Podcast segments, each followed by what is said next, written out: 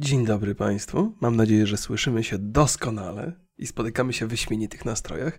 Jaki to mamy dzień tygodnia? Wiemy, że mamy 2021 rok i że jest piątek, 1 października. Proszę Państwa, to jest wyjątkowy dzień, jest 1 października. 1 października to jest taki dzień, w którym ja mam imieniny. Aha! Także dziękuję za wszelkie życzenia. Y, ta, z, z pokorą je przyjmuję. Oczywiście Moja żona też mi złożyła życzenia dzisiaj rano, o czym trochę zapomniałem teraz, ale już sobie przypominam i to były, to ja niewiele potrzebuję więcej e, na imieniny dostać niż, niż życzenia. Mi dużo sprawiły przyjemności, te, te życzenia poranne.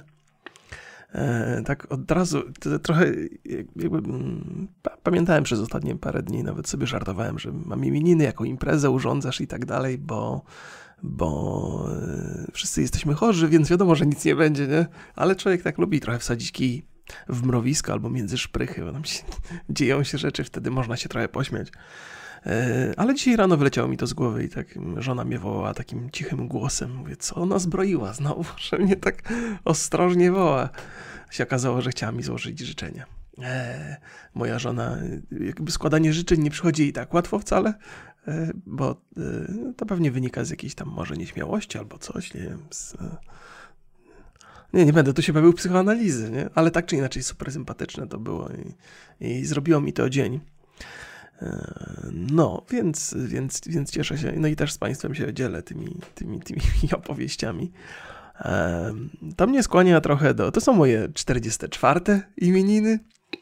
Yy, to, to nie, nie, tak jak jest, że sobie nagle uświadomiłem yy, ten wiek, natomiast to mi kazało trochę wrócić wspomnieniami do yy, imienin dawnych, dawnych.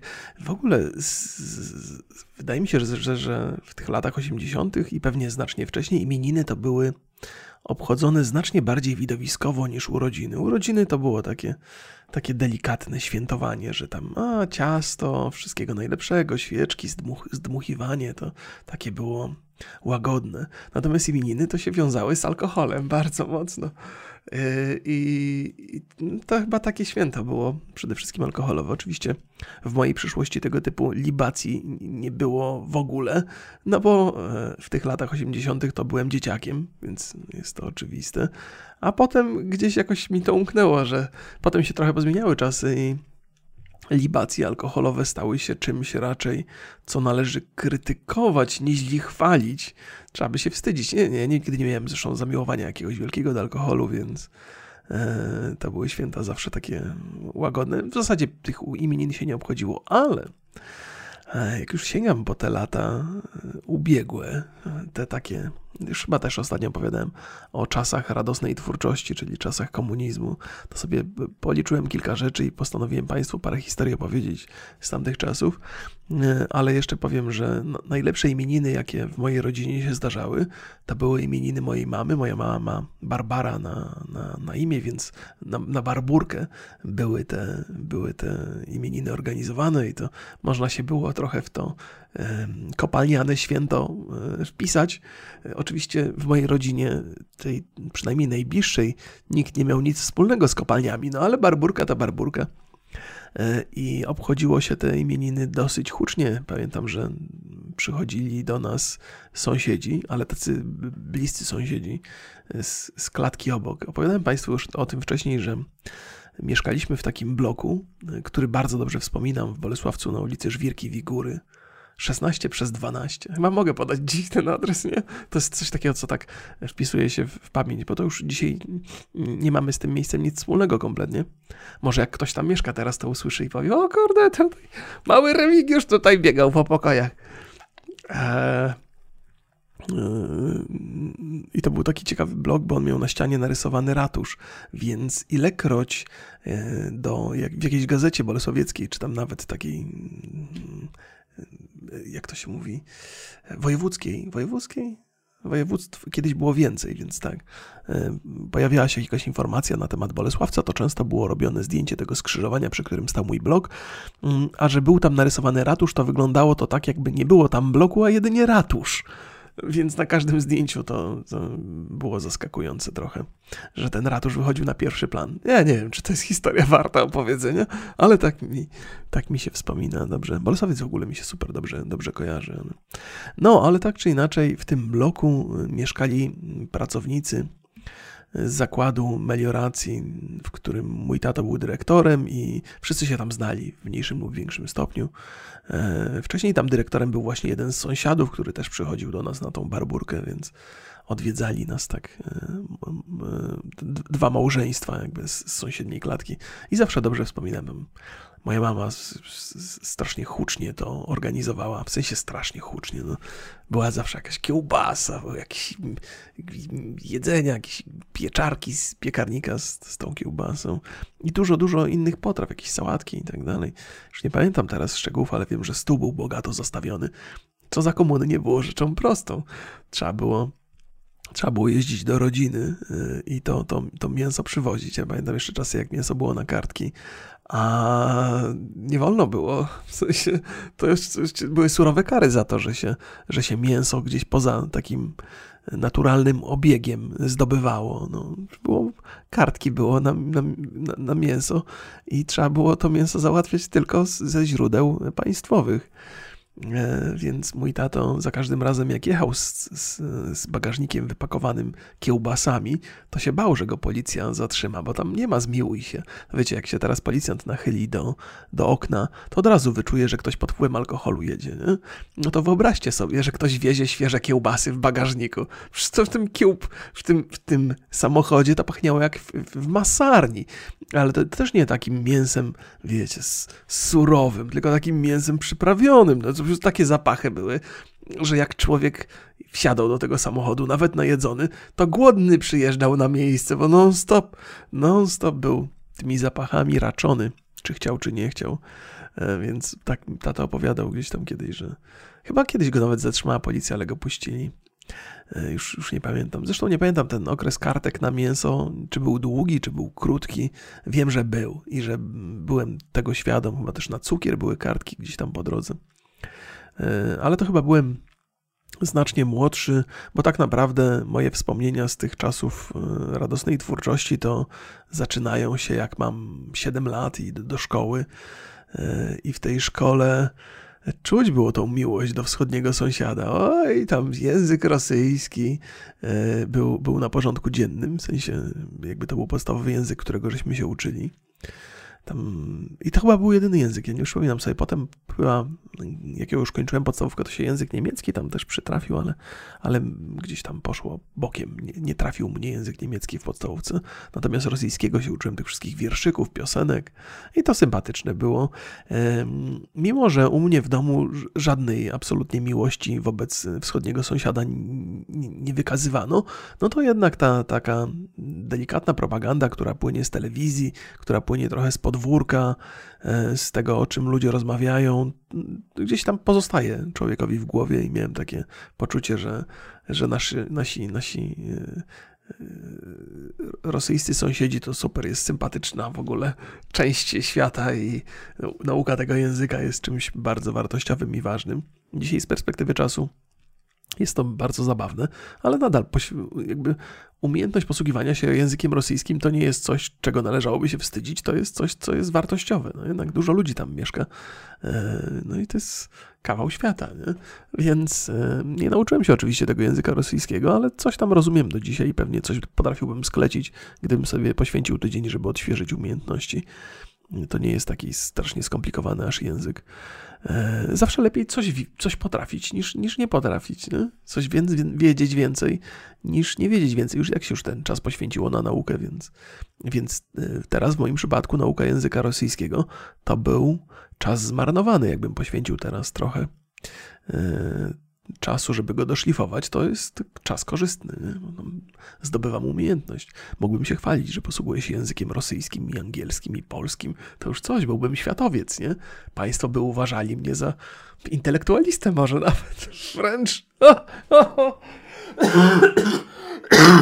Przepraszam, nie mogę się śmiać.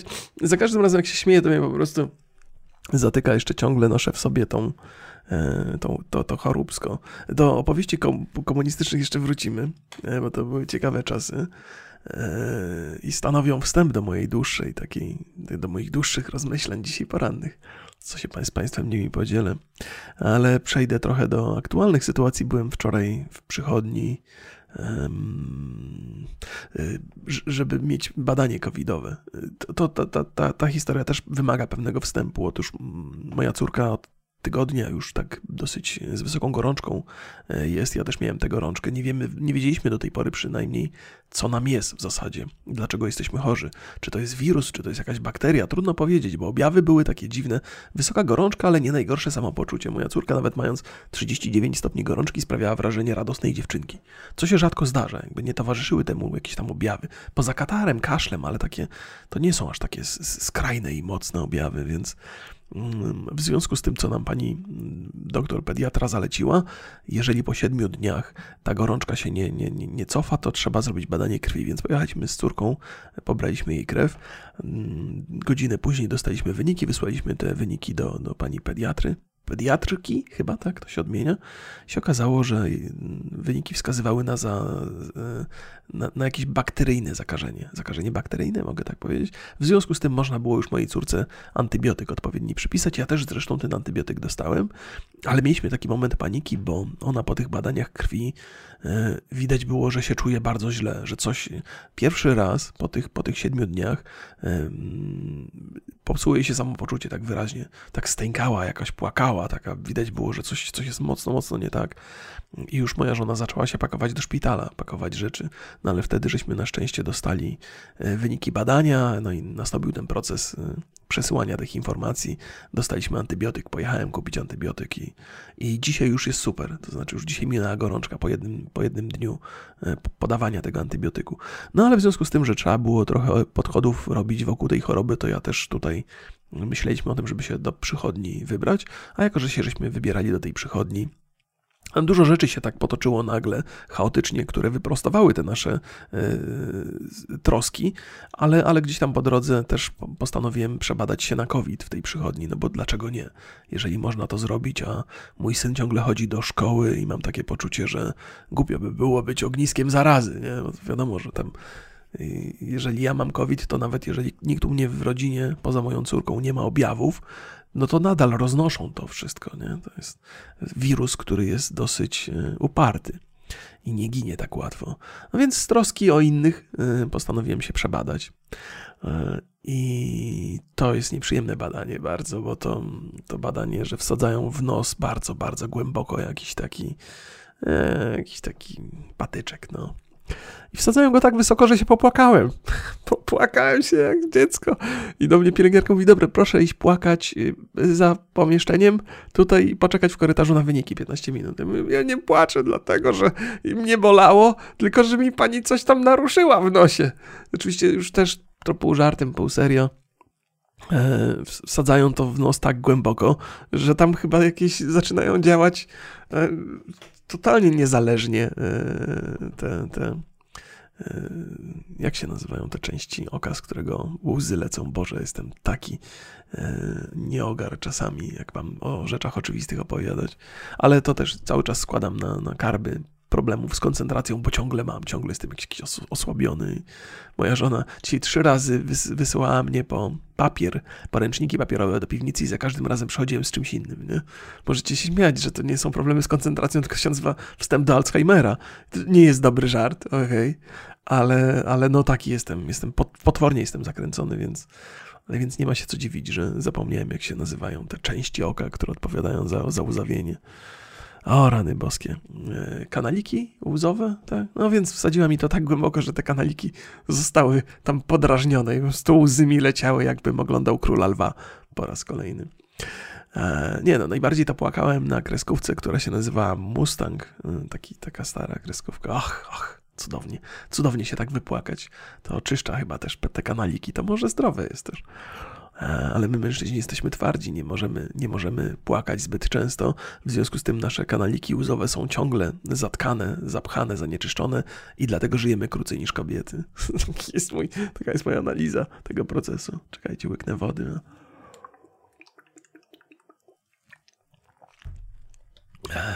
No więc, e, więc zostałem przebadany na ten COVID, ale w związku z tym, że trafiłem do systemu, to moja żona także dostała powiadomienie, że ma iść się przebadać na COVID. I to w ogóle nie, nie się nie uśmiecha, no wcale, wcale się nie dziwię. Wygląda na to, że no, nikt nie ma u nas covid -a. skoro ja nie mam, to, a byłem jedyną osobą dorosłą, która była chora, no to siłą rzeczy moja żona też nie ma. Ale teraz musi iść się przebadać i też jej będą pakowali to do nosa. Trochę jej współczuję, ale z drugiej strony myślę sobie, co mam sam cierpieć?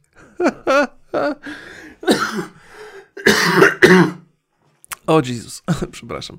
Nie śmiać się, to jest ważna, ważna rzecz. No, człowiek tak lubi, jak ktoś pocierpi, nie? że że nie jesteś tym jedynym samotnym, cierpiącym. Jak moja żona wróci z tego badania, to będę mógł jej powspółczuć trochę i to też okaże się takim. To sympatyczne, nie? Ktoś wam współczuje. Chyba.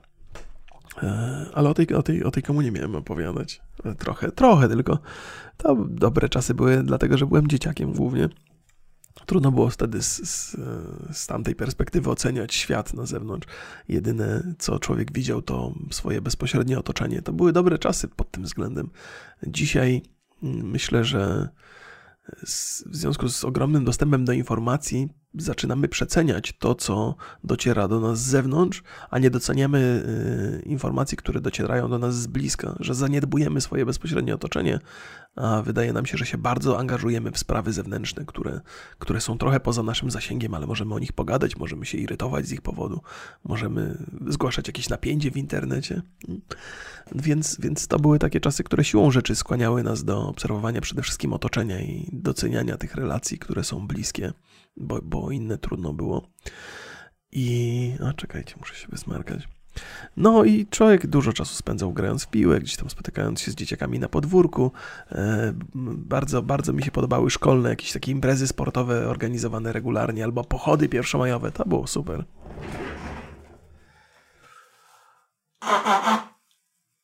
Nie wiem, po co ja się odsuwam od tego mikrofonu.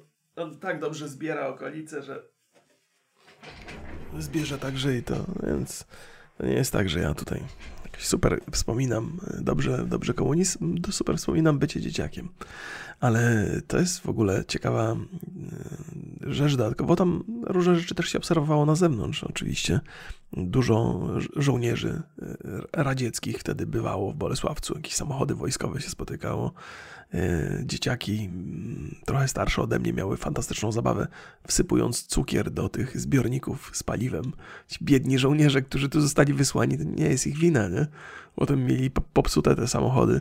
E, albo przynajmniej musieli się zatrzymać gdzieś po drodze, bo to ponoć było bardzo szkodliwe. Mm, cukier, jak się kilogram cukru wsypało, co w zasadzie trochę nie ma sensu, e, bo jestem świadom tego, że ten cukier wsypywano, ale cukier był na kartki, więc to był towar deficytowy. Myślę, że był lepszy sposób na to, żeby zaszkodzić radzieckim żołnierzom i po prostu przebić opony albo coś, nie, nie mam pojęcia. E, więc nie wiem, czy to były historie prawdziwe, bo ja osobiście chyba tego cukru nie wsypywałem. Chociaż coś mi się tak, coś mi się kręci po głowie, że, że mogło się tak zdarzyć, ale, ale nie wiem, nie wiem. Może to takie było e, komunistyczne, komunistyczne urban legend, że, że że się mówiło, że takie rzeczy się robi, ale jaki to ma sens? To równie dobrze można by kiełbasę wpychać do, w rurę wydechową, a przecież mięso było na kartki, nie? Więc w tej historii chyba coś, coś może być nie tak. Ktoś może poddawać ją wątpliwość. Więc nie wiem, czy to są wspomnienia, czy to są opowieści, które zasłyszałem. Czasami tego typu rzeczy się chyba gubi, nie? że nie wiesz do końca, co było twoim wspomnieniem, a co było historią, którą słyszałeś wiele razy. Eee, ale na przykład można było spotkać stado bezpańskich psów.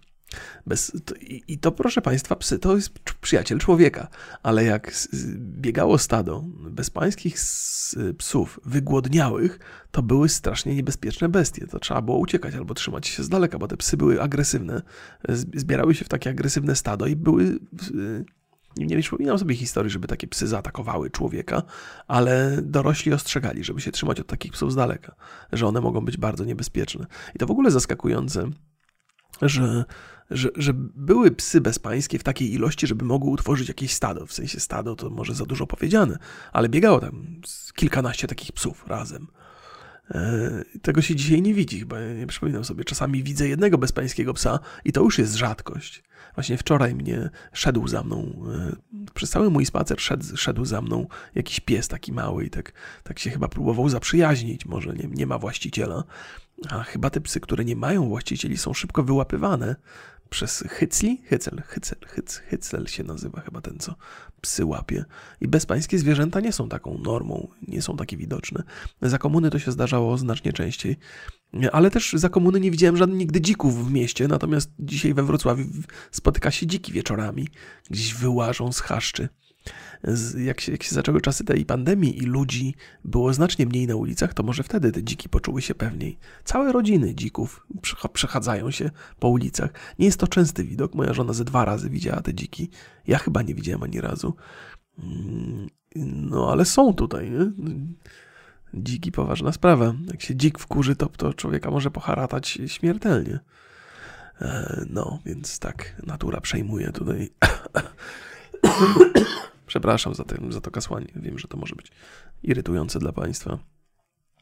Ale rzecz, o której chciałem Państwu opowiedzieć, zaczyna się od tego, że e, to oczywiście były takie czasy, gdzie każdy miał prąd, było ciepło w zimie i była ciepła woda. Niczego nam nie brakowało. Nie? To nie jest tak, że trzeba było wychodek był na, na dworze pod blokiem czy coś. Nie? Poważne, poważne państwo rozwinięte do tego stopnia, żeby w miastach przynajmniej te najważniejsze i podstawowe wygody zostały zapewnione i były czymś normalnym. E, natomiast e, to, co zwróciło moją uwagę, to to, że ludzie w zimie musieli otwierać okna, ponieważ e, fabryki tak napierdzielały tym ciepłem, te, te mm, zakłady energetyczne, czy nie wiem, co to tam było, że nie sposób było z tym w ogóle sobie poradzić. Nie było wtedy kurków przy tych, przy tych kaloryferach. To wszystko było na na, na stałe połączone. Pamiętam chyba po jakimś czasie mój tato zaczął instalować takie rzeczy, ale to nie było normą wtedy, więc kaloryfery grzały tak potwornie w zimie, że trzeba było otwierać okna, bo nie można było wytrzymać w domu. I jakby wtedy sobie uświadomiłem, że okej, okay, że że to jest trochę przegięcie, w sensie, że, że marnuje się całą masę, tam wtedy węgla pewnie, po to, żeby ogrzewać y, zimę, no bo, bo w domach było, było za gorąco. I, I, to jest taka rzecz, którą obserwuję w zasadzie niezmiennie od tam tak, tych paru dziesięciu lat. E, I to jest chyba coś, co charakteryzuje większość państw. To znaczy ten, ten poważny problem z optymalizacją wydatków że marnuje się strasznie dużo pieniędzy, że one gdzieś, gdzieś wypływają bokami, bo nie ma nad tym żadnej kontroli, bo albo procesy technologiczne, albo sam system jest, jest bardzo niesprawny.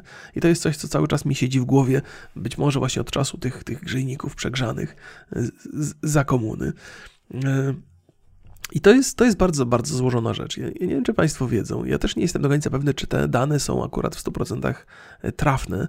Natomiast y, gdzieś tam kiedyś y, pod wpływem jakiegoś podcastu, gdzie żeśmy z, Borysem coś nagrywali, zacząłem się zastanawiać, na czym polega to marnowanie wody, wody, o którym się tak mówi. Żeby, żeby zakręcać wodę, żeby, żeby jej nie, nie zużywać niepotrzebnie, że jak myjesz zęby, to zakręcasz i tylko odkręcasz wtedy, kiedy, kiedy chcesz opłukać usta. I zawsze mi się to wydawało, mówię, okej, okay, kurde, okej, okay, jasne, rozumiem, że to, to powoduje, że mój wzrost kosztów, bo więcej płacę za wodę, ale ta woda trafia z powrotem do kanalizacji, to jest jakiś obieg, e, no i ona chyba się nie, nie marnuje. To, to, I tak mówię, kurde, no to moje osobiste zużycie, to, to nie jest tak, że yy, wiedziałem o tym, że woda się marnuje na przykład w zakładach przemysłowych, gdzie jak się pomiesza z olejem, tak totalnie to już jest stracona dla środowiska i się już nie daje odzyskać, że to już jest do tego stopnia zanieczyszczona, że po prostu została zmarnowana. Natomiast woda, która spływa w, do kanalizacji, częściej albo rzadziej, to wydawało mi się, że nie ma jakiegoś wpływu na, na ten naturalny obieg i to nie jest marnowanie, tak w sensie dosłownym, ale pewnie jest. Powiedzmy, że nie doszedłem ostatecznie do żadnych argumentów, które by potwierdzały moje teorie albo by im zaprzeczały. Yy, raczej trzymam się tej zasady, żeby oszczędzać wodę i jej nie nadużywać, żeby wszystko było jasne. To wydaje się sensowne. Nawet jeżeli nie potrafię y, głęboko, wystarczająco głęboko kopać, żeby doszukać się logiki w tym, to myślę, że, że że ma to jakiś sens. Zresztą z, z, mojej osobistej, z mojego osobistego punktu widzenia oszczędzam pieniądze, no bo nie wydaję. Więc to, to, to ma sens.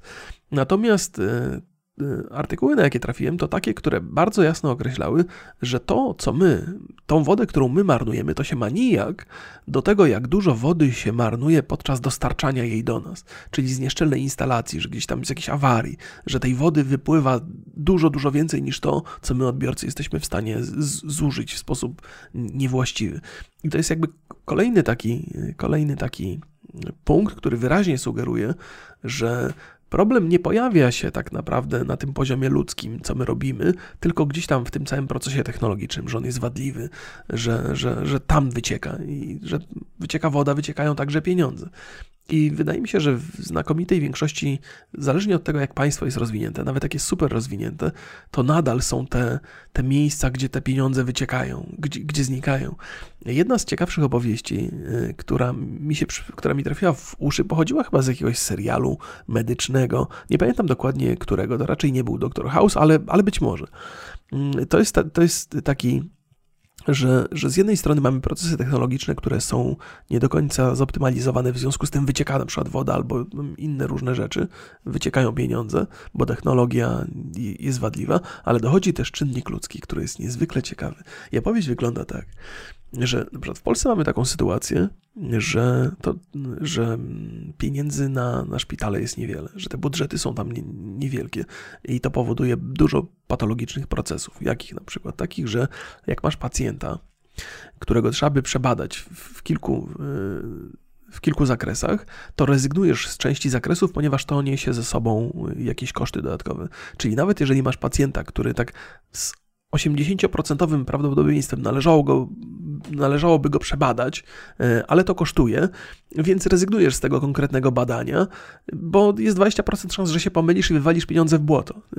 Czyli, czyli e, oszczędności, jest, jest duż, duża, duża walka o te oszczędności. Ja jakby trochę to rozumiem, bo, ale to, to nie, że rozumiem sam proces, rozumiem ludzi, którzy w tym procesie, który, którzy w ten proces są włączeni. Tam nie ma wyjścia. To jest patologiczna sytuacja i patologiczna sytuacja powoduje patologiczne efekty, czyli ludzie nie są dostatecznie dobrze badani. Natomiast dochodzi do, do e, więc to jest jedna opowieść. Nie?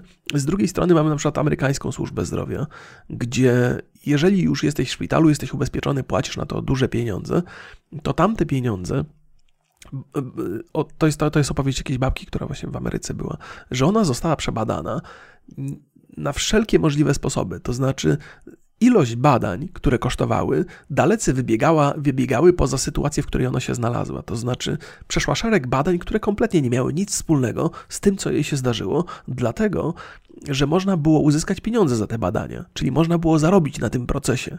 Yy, i, i tym badaniom była wielokrotnie poddawana. Więc tam zachodzi odwrotna sytuacja. Jeżeli pula pieniędzy jest wystarczająco duża, to znajdują się ludzie, nawet lekarze, którzy próbują wykorzystać ten system i, i, i za te badania dostać jak najwięcej pieniędzy. Ja nie jestem oczywiście do końca pewny, jak ten system medyczny działa, ale tu nie chodzi o sam system medyczny, tylko o, o, o, to, o ten czynnik ludzki, nie? że że, że bardzo mocno się do, dostosowujemy do tej sytuacji i próbujemy wyciągnąć jak najwięcej e, dla siebie. Jeżeli sytuacja jest niekorzystna i mamy mało pieniędzy, to oszczędzamy kosztem pacjenta. Jeżeli pieniędzy jest dużo, to wykorzystujemy pacjenta, żeby tych pieniędzy mieć jeszcze więcej. To jest takie, to jest bardzo, bardzo ludzkie. To jest, e, to jest coś, co nas charakteryzuje. No, próbujemy być elastyczni i nie mówię o tym w ramach, nie wiem, akceptacji tego stanu rzeczy, tylko tego, jacy ludzie są i że to jest normalne i że E, tak się właśnie zachowują. I to oczywiście dotyczy całego szeregu różnych działań, e, wokół których jest zbudowane państwo, każdych procesów, urzędów itd., tak itd. Tak Jeżeli są nadwyżki finansowe, to ludzie robią wszystko, żeby te nadwyżki e, wykorzystać. Jeżeli są niedobory, to robią wszystko, żeby oszczędzić kosztem, kosztem innych. Mm, takie były chyba sytuacje. O, na przykład nawet, nawet sięgnijmy po, po tą słynną sytuację z autobusami w Warszawie, gdzie kierowcy E, zużywając mniej paliwa, mieli bonusy. W związku z tym robili wszystko, by zużywać mniej paliwa, nie ogrzewali tych samochodów, tam pasażerom było zimno. Chyba nawet e, jeden z braci Kaczyńskich przejeżdżał się tym autobusem, to była taka słynna akcja, żeby zweryfikować, czy faktycznie jest tam zimno, czy ciepło. Nie? To jest dokładnie ten sam mechanizm. Jeżeli mamy za mało pieniędzy, to oszczędzamy kosztem innych, jeżeli mamy za dużo, to robimy wszystko, żeby je wykorzystać na maksa.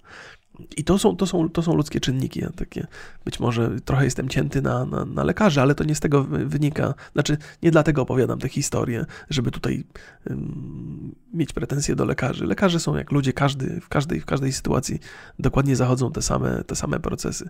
I wydaje mi się, że tego czynnika ludzkiego nie da się wyeliminować. Że to jest taki że teoretycznie powinniśmy znaleźć złoty środek między, między brakiem pieniędzy a nadwyżką pieniędzy y, i iść idealnie po środku, licząc na to, że ludzie będą się zawsze zachowali przyzwoicie, że będą y, postępowali mądrze, y, sprawiedliwie, nie będą robili niepotrzebnych badań, ale z drugiej strony nie będą oszczędzali na badaniach. I to jest utopia, to znaczy nie ma szansy, żeby ludzie się zachowali w ten sposób. Może jakieś jednostki, może 10% ludzi by postępowało, natomiast większość nie. I musimy w tym jakby w tym, w tym rozwoju społecznym zaakceptować nasze słabości. To nie jest tak, że powinniśmy siebie traktować jako potencjalnych przestępców, złodziei, podbieraczy pieniędzy. Nie, no trzeba się traktować z szacunkiem, ale trzeba wiedzieć, że taka jest ludzka natura, że jeżeli jest okazja do nadużyć, to zawsze znajdzie się ktoś, kto te nadużycia wykorzysta. Bo no, nie ma innej opcji. Tak, tacy jesteśmy. I to nie jest tak, że powinniśmy pójść do piekła i powinniśmy być biczowani to jest część ludzkiej natury, która tak naprawdę spowodowała jakąś tam ewolucję, rozwój i tak dalej. Ta chęć posiadania jest czymś teoretycznie złym, ale ona powoduje, że więcej wysiłku wkładamy w to, y, żeby posiadać. Nie? To jest czynnik motywujący, inspirujący do rozwoju, więc to nie jest tak, to, to nie jest coś takiego, co jest skrajnie z, z, złe. Po prostu tak, tak jesteśmy zbudowani i tak postępujemy. I można to krytykować, można, ale tak naprawdę jedyne, co można zrobić, to wymyślić system, w ramach którego te słabości ludzkiej natury działają tylko na naszą korzyść, a nie na niekorzyść na przykład systemu albo, albo yy, innych ludzi. I, I, długo się nad tym zastanawiam. Nic mądrego nie, oczywiście nie jestem w stanie wymyślić, ale to są, to są ciekawe takie przemyślenia z mojej perspektywy, że mówię, a kurde, jakby to zrobić? Nie? Znaczy, wiemy, jaka jest ludzka natura. I wydaje mi się, że że,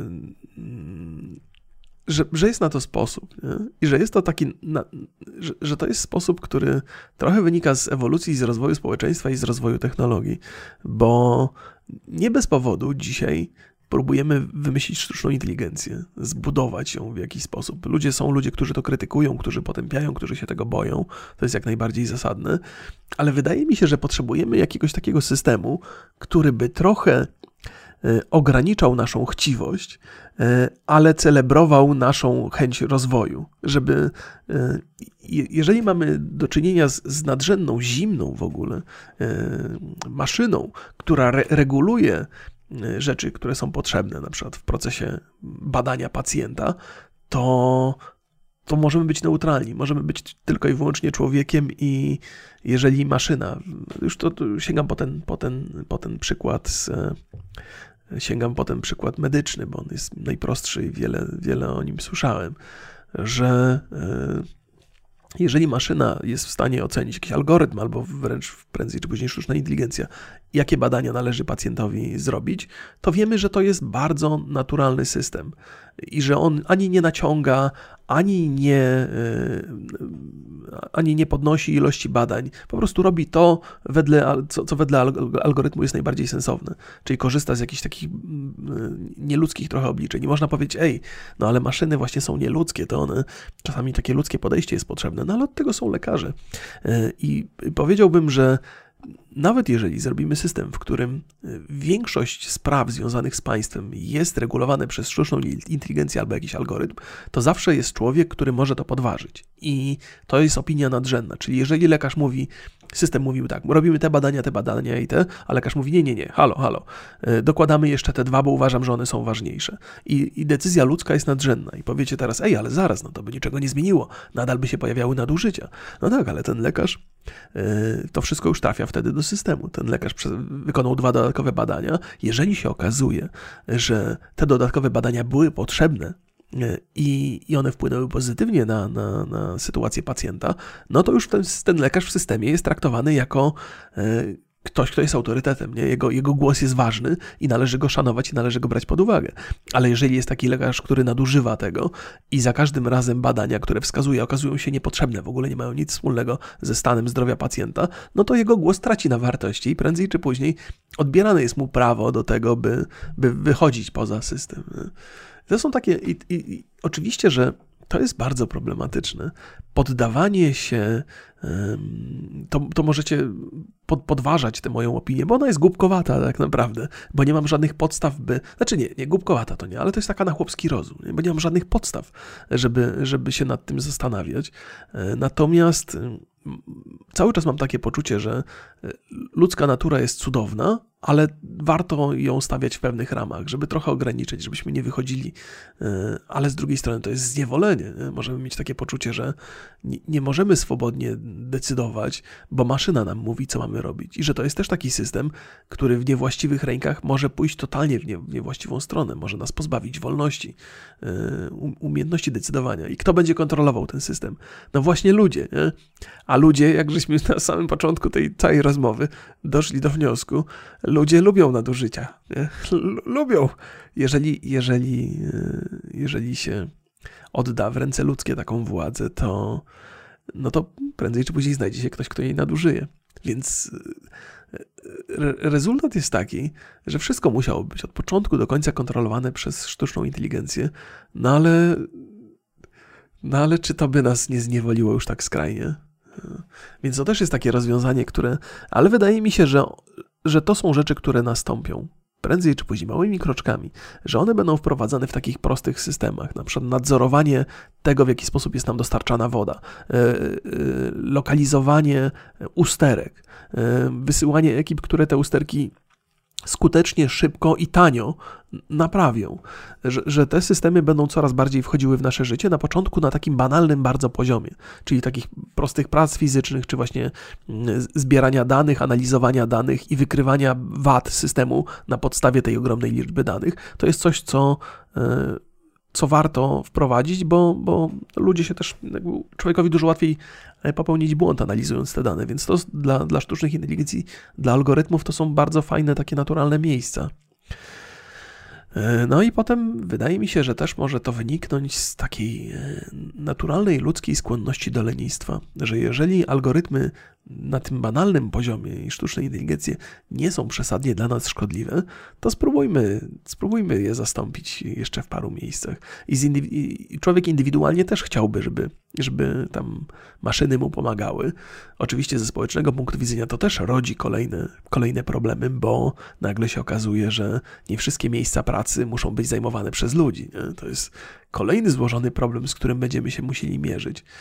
Ale mam nadzieję, i to jest nadzieja, która jest bardzo naiwna, że, że, że chciałbym, żeby tak się, tak się świat potoczył, ale zaraz się zastanowię, czy ona jest taka naiwna, że, że prędzej czy później poddamy się trochę y, ocenie tych systemów sztucznej inteligencji, ufając, że one będą w stanie y, przyhamować trochę y, te takie negatywne skłonności ludzkiej natury, a wypchnąć do przodu naszą kreatywność i, i, i te cechy ludzkiej osobowości, które są pozytywne i dobre i prowadzą do rozwoju. Więc taka jest moja nadzieja. I możecie powiedzieć, ja też powiedziałem, że to jest nadzieja naiwna, ale z drugiej strony, jeżeli popatrzymy na, na, na to miejsce, w którym jesteśmy teraz, jako społeczeństwo, i można krytykować te czasy z wielu, wielu powodów, ale trudno poddawać wątpliwość tezę, że tak dobrze, jak się dzisiaj ludziom żyje, przynajmniej w niektórych miejscach na, na świecie, to się nie żyło nigdzie. Nigdy takiej ilości ludzi, bo wiadomo, że tam były różne czasy i za, zawsze były jednostki, które miały dużo lepsze życie niż wszyscy dookoła. Natomiast ilość osób, które dzisiaj obiektywnie mają dobre życie, jest, jest, jest większa niż kiedykolwiek w, w, w historii. Ja nie wiem, czy ja to muszę uzasadniać jakoś, bo to też zawsze, jak opowiadam taką historię, to zawsze się znajdzie ktoś, kto ma skrajnie źle nawet jak na dzisiejsze czasy, i powie: No nie, no stary, oderwany jesteś od rzeczywistości, ale czy na pewno? Zobaczcie, ile osób ma telewizory, siedzi, ogląda w internecie, klika, zajmuje się różnymi bzdurami i są szczęśliwi z tego powodu. To nigdy wcześniej tak nie było. Więc, jeżeli nie rozwalimy się gdzieś tam po drodze, to, to być może jednak te, te, te skłonności do rozwoju, do zmian społecznych są na plus. Więc można mieć też tą naiwną nadzieję, że, że poddanie się trochę kontroli sztucznej inteligencji wprowadzi nas na właściwe tory. A może nie, a może nie, może dojdzie właśnie do, może ludzie się zbuntują, może sobie nie pozwolą na to, e, żeby, żeby komputery tutaj rządziły, kierowały. Nie wiem, to też może doprowadzić do. Więc e, rozwój społeczny to jest, wiele jest tutaj wilczych dołów po drodze, pułapek i, i problemów. Trzeba uważać.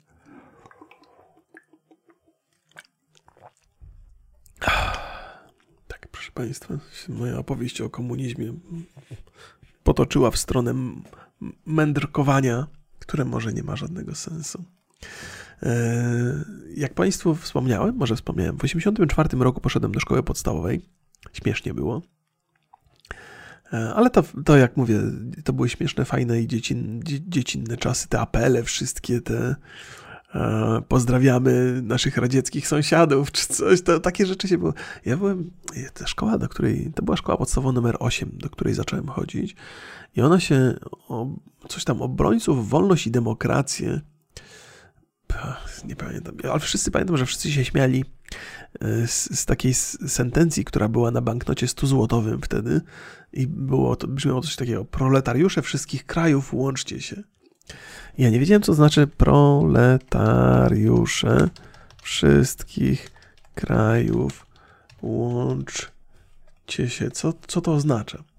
To jest, e, to jest chyba fragment, a to nie, nie chyba, bo widzę, to jest fragment manifestu komunistycznego. Już chciałem sobie podkraść to e, jak, jako własną intelektualną wypowiedź. A zaraz, zaraz, zaraz to Państwu zacytuję dokładnie. Było parę takich, e, takich sentencji, które totalnie rozwalały ludzi wszystkich dookoła, nawet dzieciaków. Dzieciaki tego nie rozumiały, ale, ale jak się czytało, że tam 300% normy albo 120% normy jakaś fabryka wykonała, to wszyscy, wszyscy to totalnie przy tym brechtali. E, więc e, mimo tego, że taka skłonność była narodowi narzucana do, do wychodzenia poza normę, no to wszyscy gdzieś tam, nawet jeżeli ludzie działali w obrębie tego systemu i się zgadzali z nim, to wiedzieli, że to jest bzdura, że to jest brednia. Zastanawiam się, jakie to ma przełożenie na Chiny dzisiaj. W Chinach też jest ten kult pracy, oddania ojczyźnie, budowania wspólnej przyszłości. To jest coś, co jest silnie widoczne. Fantastycznie jest mm, e, pokazane w jednym z dokumentów, chyba na Netflixie, może na HBO, o amerykańskiej, o chińskiej fabryce w Ameryce. Nie, nie pamiętam, jaki to był tytuł dokładnie. Omawialiśmy to z Borysem na podcaście, ale tam ten kult pracy i to poszanowanie dla kraju, dla, dla, dla w ogóle do, e, ta wiara, głęboka wiara w to, że moja praca, nawet ta najprostsza, buduje w konsekwencji mój kraj, to jest coś, co tam jest na porządku dziennym. Ten manifest, manifest tego, tego rodzaju jest niesamowicie widoczny. I zastanawiam się, czy ludzie to, w to wierzą. Tak jak u nas nikt nie wierzył w 110-120% normy, tak wydaje mi się, że gdzieś tam przy, jak przy stołach siedzą w domach ci ludzie, to też mają. Nie traktują tego super poważnie. To nie jest coś, co powiedzieliby pewnie publicznie, bo to, to, to zbrodnia by była, ale. E, ale może wewnętrznie, no wszyscy jesteśmy ludźmi, w sensie do jakiego stopnia można nam zrobić wodę z mózgu. Jak to było? To jest e, Proletariusze wszystkich krajów łączcie się. To jest fragment manifestu komunistycznego z 1848 roku Karola Marksa i Fryderyka Engelsa, który stał się hasłem i zawołaniem komunistów w XX wieku. Wezwanie to było również hasłem wszystkich republik ZSRR, a także widniało w, a w, tu, w tłumaczeniu na odpowiednie języki narodowe pod lub nad winietami wszystkich gazet, które stanowiły oficjalne organy partii robotniczych w różnych krajach. A to ciekawe. Ciekawe, bo ja jestem prawie pewien, że to było na 100-złotowym banknocie. Musiałbym prześledzić to. A może mi się myli, to wiecie, to, to jest takie hasło, które mogło być na tyle wszechobecne, że trochę moje wspomnienia się zaburzyły w tym.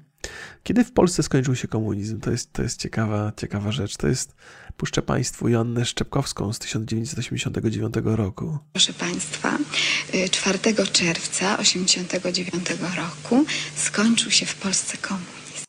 Proszę Państwa. W ogóle taka, e, no, no, więc e, niektórzy twierdzą, że to był rok, ale inni uważają, że w 91, kiedy były te wybory demokratyczne, e, wybory parlamentarne, Niektórzy, wią niektórzy wiążą to z, z okrągłym stołem. Okrągły stół to jest w ogóle ciekawy, ciekawa rzecz. Dużo jest tam kontrowersji wokół tego. I to jest też, też coś, co oceniałem, będąc dzieciakiem, jako na taki chłopski rozum, nie posiadając wiedzy. wszyscy wiemy, że, że jakby upadek komunizmu w Polsce odbył się bez przesadnie drastycznych scen. To znaczy nie było jakichś walk na ulicach. One gdzieś tam się wydarzały wcześniej i wiadomo, że, że rzeczy, rzeczy się działy złe. Natomiast sam ten upadek komunizmu odbył się dosyć łagodnie. Ja zawsze być może, nie wiem, nie wiem z czego to wynika, ale jako dzieciak, który obserwował to wszystko i potem już trochę starszy, ale ciągle młody człowiek, który ma ograniczoną e, możliwość analizowania tego, a być może to wynika z, z rozmów zasłuchanych w domu, to miałem takie wrażenie, że Odbyło się to na spokojnie, bez jakiegoś gigantycznego rozlewu krwi, ponieważ podczas okrągłego stołu można było obiecać tym wszystkim partyjnym, e, mm, jak się mówi na tych tak obraźliwie, no, urzędnikom partyjnym i tym, tym rządzącym, że nie zostaną wobec nich wyciągnięte konsekwencje za to, co się działo podczas, podczas, e, podczas komuny, bo tam Dużo osób funkcjonowało w tym systemie bardzo dobrze i, te, i począwszy od zomowców poprzez y, służby więzienne, poprzez tych polityków i, i, i partyjniaków, poprzez ludzi, którzy dostawali jakieś funkcje, ten cały nepotyzm i tak dalej, i tak dalej. Więc to, to jest, jakby rzucam sloganami, nie, nie próbuję Państwu wymienić wszystkie złe rzeczy, które się działy. Y, rzucam sloganami, które były jasne dla młodego człowieka, którym wtedy byłem. Y, i w związku z tym ci ludzie, którzy rządzili w, w, czasie komuny, nie mieli tak silnej motywacji, by walczyć o swoją pozycję. Jeżeli wiedzieli, że nie spotkają ich konsekwencje za to, co robili złego, to mogli ustąpić zupełnie spokojnie. I teraz myślę, że, że ta, ta niechęć wobec obrad okrągłego stołu, która się, się, przydarza dzisiaj, właśnie wynika z tego, że mamy takie poczucie, że ci ludzie nie zostali ukarani w należyty sposób. Zwłaszcza e, to, te, te oskarżenia mogą padać z ust osób, które doświadczyły yy, czegoś złego za komuny, albo mieli kogoś w rodzinie, kto doświadczył czegoś złego i mają silne poczucie niesprawiedliwości. Tylko Teraz i ciągle powtarzam, że mówię to z perspektywy wtedy y, człowieka, który pewnie do dwudziestki się zbliżał dopiero. 91 rok, to, to gdzie ja do, dwudziestki, to ja miałem wtedy ile? 14, y, zaraz co ja zgubiłem? Tak, 14 lat. To, to, no ale potem pa, parę lat później y, też, też o, tym, o tym myślałem, że warto by się dzisiaj zastanowić, czy, czy to był dobry moment, żeby iść na noże i się po, pozabijać o to podczas walki o obalenie komunizmu, ale mieć tą, to takie wrażenie, że złych ludzi spotkał sprawiedliwy los, czy może lepiej było odpuścić i zrobić to bezkrwawo i nie karać tych ludzi, którzy, którzy powinni zostać ukarani? To jest, to jest w ogóle interesująca kwestia, która e, każe się zastanowić, zastanawiać nad praktyką wy, wybaczania, bo to też jest tak, to oczywiście jest e, szersza sprawa, bo to jest tak, że za czyny, które uczyniono nam, ktoś mógłby tak pomyśleć, za coś, co uczyniono mi, to ja powinienem wybaczać, a nie tam jacyś ludzie e, u sterów władzy wybaczają za to, co zostało mi zrobione. No jakim prawem? To wzbudza frustrację. Ale też mam takie poczucie, że jako, że ani mi, ani mojej rodzinie nie stało się nic złego, więc mogę tak sobie mówić, to, to, to wydaje mi się, że to, że ten cały proces był bezkrwawy, jest czymś raczej korzystnym. I nie poddawałbym go dzisiaj w wątpliwość, zwłaszcza, że mamy rok 2021. Ci wszyscy ludzie, którzy tam uczestniczyli w tym, e, no już, już albo no już są blisko, albo już ich nie ma, albo już są blisko odejścia z, te, z tego padoła, padołu. padołu. To zaskakujące jest też to, jak bardzo mm, ludzie potrafią wchodzić w ten system i w ogóle, że ja dzisiaj gadam o komunizmie podczas moich imienin, ja nie wiem, co się stało. No już błądzimy w tę stronę, to pobłądźmy jeszcze trochę. E, jak bardzo ludzie e, mają skłonność do, do odnajdywania się w tym systemie. To jest chyba ta, ta, ta cecha ludzka, która, się, która ma swoje złe i dobre strony. Że na przykład proces donoszenia na innych, że donosicielstwo w kraju było na poziomie totalnie jaki się nie zdarzył nigdy wcześniej, nigdy później.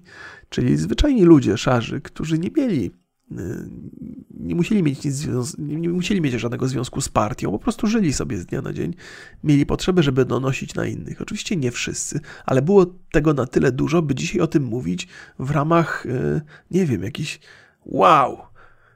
W sensie, okej, okay, no.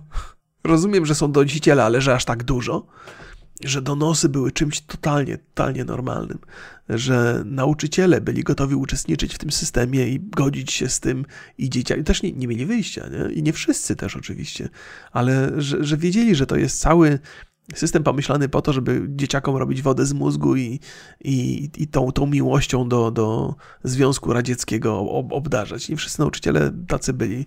Tam było też dużo takich świadomych, którzy trochę ironicznie do tego podchodzili. Miałem, miałem takie przypuszczenie, że to jest ta, ta, ta miłość do Związku Radzieckiego, to nie w każdym dorosłym jest widoczna. Nie? Na pewno nie była widoczna u mnie w domu, to tego, tego jestem absolutnie pewny. Chociaż dzisiaj moje wypowiedzi na temat okrągłego stołu takie raczej pozytywne mogłyby sugerować coś innego. No ale co ja tam wiem? Podcast się nazywa Pojęcia nie mam. Mogę różne rzeczy, różne rzeczy mogę opowiadać. No. Yy. No, no, to chyba wystarczy o, o tym komunizmie.